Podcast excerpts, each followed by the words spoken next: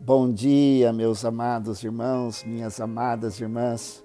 Hoje é terça-feira, 15 de fevereiro, e eu quero ler a palavra de Deus com cada um de vocês e também termos um tempo de oração. No Evangelho de Lucas, capítulo 12, a partir do versículo 13, nos diz o seguinte: Nesse ponto, um homem que estava no meio da multidão disse a Jesus: Mestre, diga a meu irmão que reparta comigo a herança. Mas Jesus lhe respondeu: Homem, quem me nomeou juiz ou repartidor entre vocês? Então lhes recomendou: tenham cuidado e não se deixem dominar por qualquer tipo de avareza, porque a vida de uma pessoa não consiste na abundância dos bens que ela possui. E Jesus lhes contou ainda uma parábola, dizendo: O campo de um homem rico produziu com abundância. Então ele começou a pensar: Que farei? Pois não tenho onde armazenar a minha colheita. Até que disse: Já sei. Destruirei os meus celeiros, construirei outros maiores, e aí armazenarei todo o meu produto e todos os meus bens. Então direi à minha alma: Você tem em depósito muitos bens para muitos anos. Descanse, coma, beba e aproveite a vida. Mas Deus lhe disse: Louco, esta noite lhe pedirão a sua alma, e o que você tem preparado, para quem será? Assim é o que ajunta tesouros para si mesmo, mas não é rico para com Deus. A seguir, Jesus se dirigiu aos seus discípulos, dizendo: Por isso, digo a vocês, não se preocupem com a sua vida, quanto ao que irão comer nem com o corpo quanto ao que irão vestir, porque a vida é mais do que o alimento e o corpo mais do que as roupas.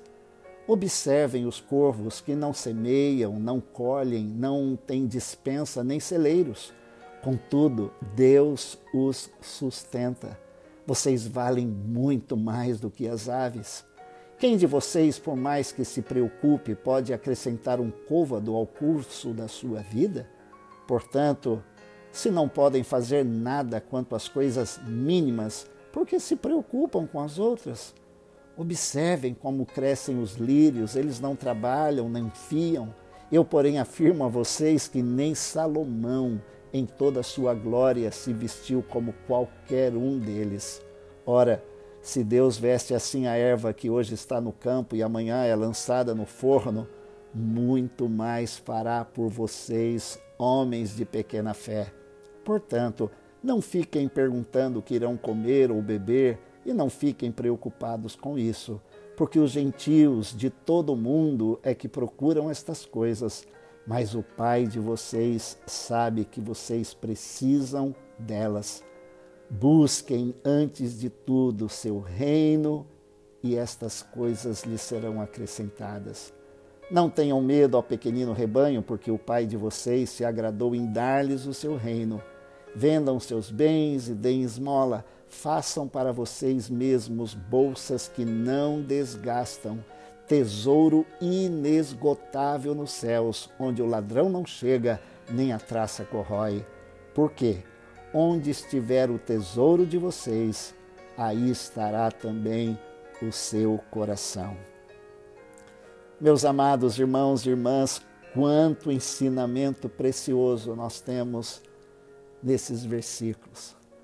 Jesus aproveita a pergunta ou um pedido que um homem faz no meio da multidão, que ele o ajudasse na questão dos bens é, da sua família que estava em questão, que repartissem a herança. Então Jesus disse que ele não era juiz nem repartidor entre eles, mas Jesus aproveitou esse pedido para dar um tremendo ensinamento sobre a nossa relação com as coisas materiais.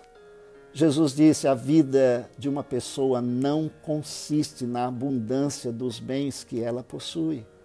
Se nós não tomarmos cuidado, nós seremos dominados pela avareza um apego demasiado a dinheiro, a bens materiais. O avarento, ele não possui os bens, os bens são que o possuem. Ele não domina o dinheiro, o dinheiro é que é o seu dominador. Jesus então ele conta a parábola do homem que o seu campo produziu com abundância e ele não tinha onde colocar tanta produção na sua da sua fazenda. Então aquele homem disse para si mesmo, ele era avarento, e ele disse então, ele disse para si mesmo: "Que farei?" Mas então ele pensou: eu vou derrubar os meus celeiros, vou construir maiores, e aí eu direi para minha alma: minha alma, você tem em depósito muitos bens, descanse, coma, beba e aproveite a vida.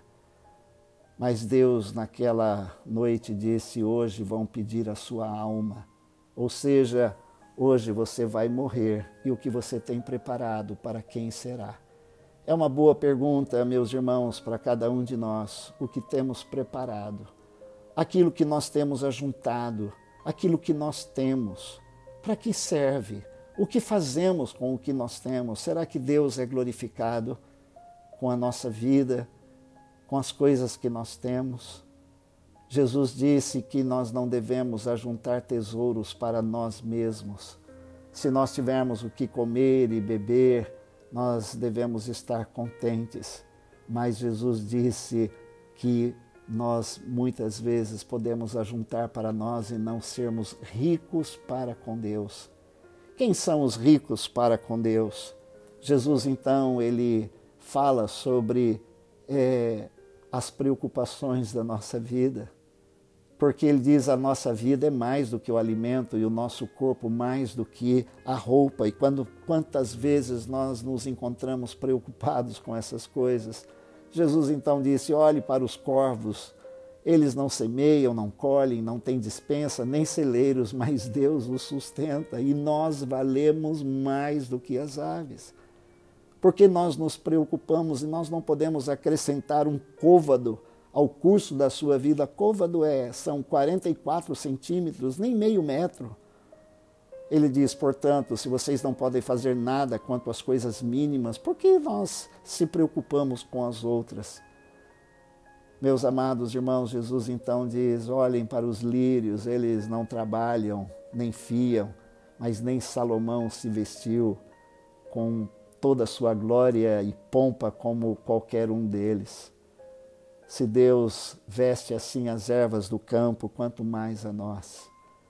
Busquem antes de tudo o seu reino, o reino de Deus, e essas coisas nos serão acrescentadas. Esses são os que são ricos para com Deus.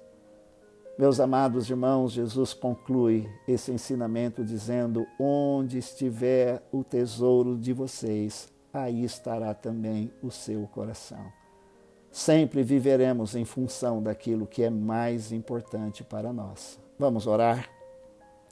Senhor nosso Deus e nosso Pai, que bom poder estar com cada um dos meus irmãos e irmãs, estarmos diante da tua palavra, Deus. Palavra que nos alimenta, que nos sustenta e nesse ensino de Jesus quanto ao nosso relacionamento com as coisas materiais, com o dinheiro, com as nossas posses. Senhor, livra o nosso coração da avareza.